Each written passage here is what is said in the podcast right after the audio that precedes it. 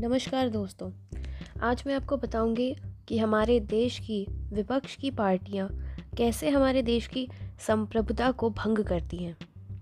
विपक्ष की विभिन्न राजनीतिक पार्टियाँ हमारे देश के लोकतंत्र को दर्शाती हैं। सभी पार्टियों की राजनीतिक महत्वाकांक्षा को पूरा करने हेतु उनका एजेंडा भी लोह लुभावन होता है। भले ही इन पार्टियों में आपस में सामंजस्य हो या ना हो किंतु आधारभूत देश को आगे ले जाने की भावना ही होती है। इन्हीं पार्टियों की सरकार आती जाती रहती है।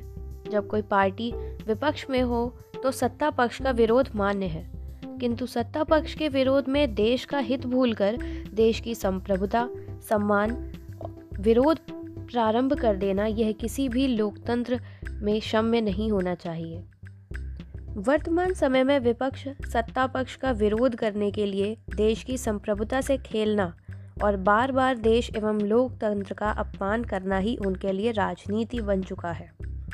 अगर एन केन प्रकारेण यही विपक्ष सत्ता में आ जाए तो देश और समाज का कितना नुकसान कर सकता है, इसका अनुमान लगाना ही भयकारी लगता है।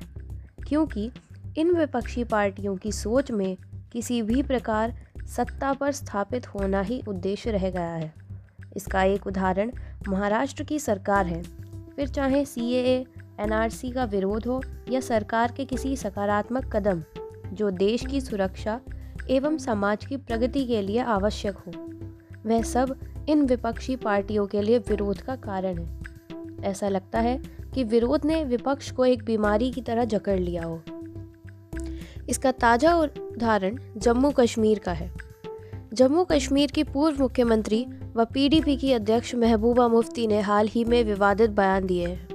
उन्होंने कहा कि जब तक हमें हमारा झंडा वापस नहीं मिल जाता, हम तिरंगे को स्वीकार नहीं करेंगे।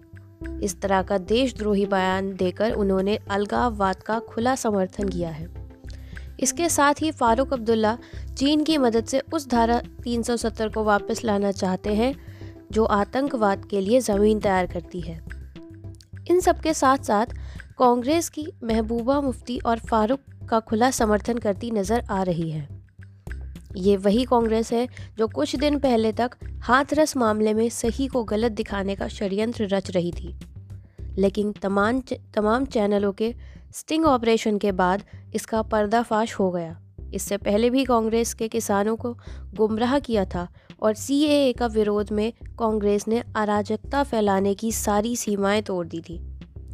अभिव्यक्ति की आज़ादी के नाम पर कांग्रेस जब देशद्रोही अपराधियों के साथ खड़ी मिलती है, क्योंकि उसे सत्ता पक्ष का विरोध करना है।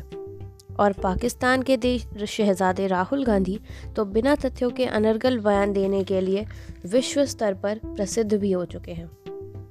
खैर, कितना अच्छा तरीका है कि अगर कोई हमारी बात ना माने तो उसे भड़का कर अपने पक्ष में ले लिया जाए। इसके अलावा, देखने वाली बात यह भी है कि किसानों का यह विरोध पंजाब और हरियाणा में ही हुआ। जब सरकार ने मेडिकल एवं इंजीनियरिंग परीक्षा करवाने की बात कही, तब भी कोरोना का नाम लेकर डराया गया था। तो क्या तब किसानों के प्रदर्शन में कोरोना नहीं था? आप सबको खुद विचार करना चाहिए कि क्या ऐसी देश विरोधी पार्टियों एवं देशद्रोही राजनेताओं को देश से बहिष्कृत नहीं करना चाहिए? जब टमाटर और प्याज के दाम बढ़ते हैं, तब तो हम सब प्लग कार्ड लेकर सड़क पर उतर जाते हैं। लेकिन जब कोई पार्टी या नेता देश विरोधी बयान देता है, तब क्या हमारा कर्तव्य नहीं बनता कुछ करने का? मेरा कार्य आप सबको अपने विचारों द्वारा जागृत करना था। निर्णय आप सबका होना चाहिए कि आपको सब्जियों के दाम बढ़ने पर सड़क पर उतरना है या राष्ट्र विरोधी लोगों के खिलाफ। आपको सरकार पर भरोसा करना है या उन पर जो आपको भड़काते हैं तथा हमारे संविधान को स्वीकार करने से भी मना करते हैं। आज के लिए इतना ही, फिर मिलेंगे कुछ नए और अच्छे विचारों के साथ।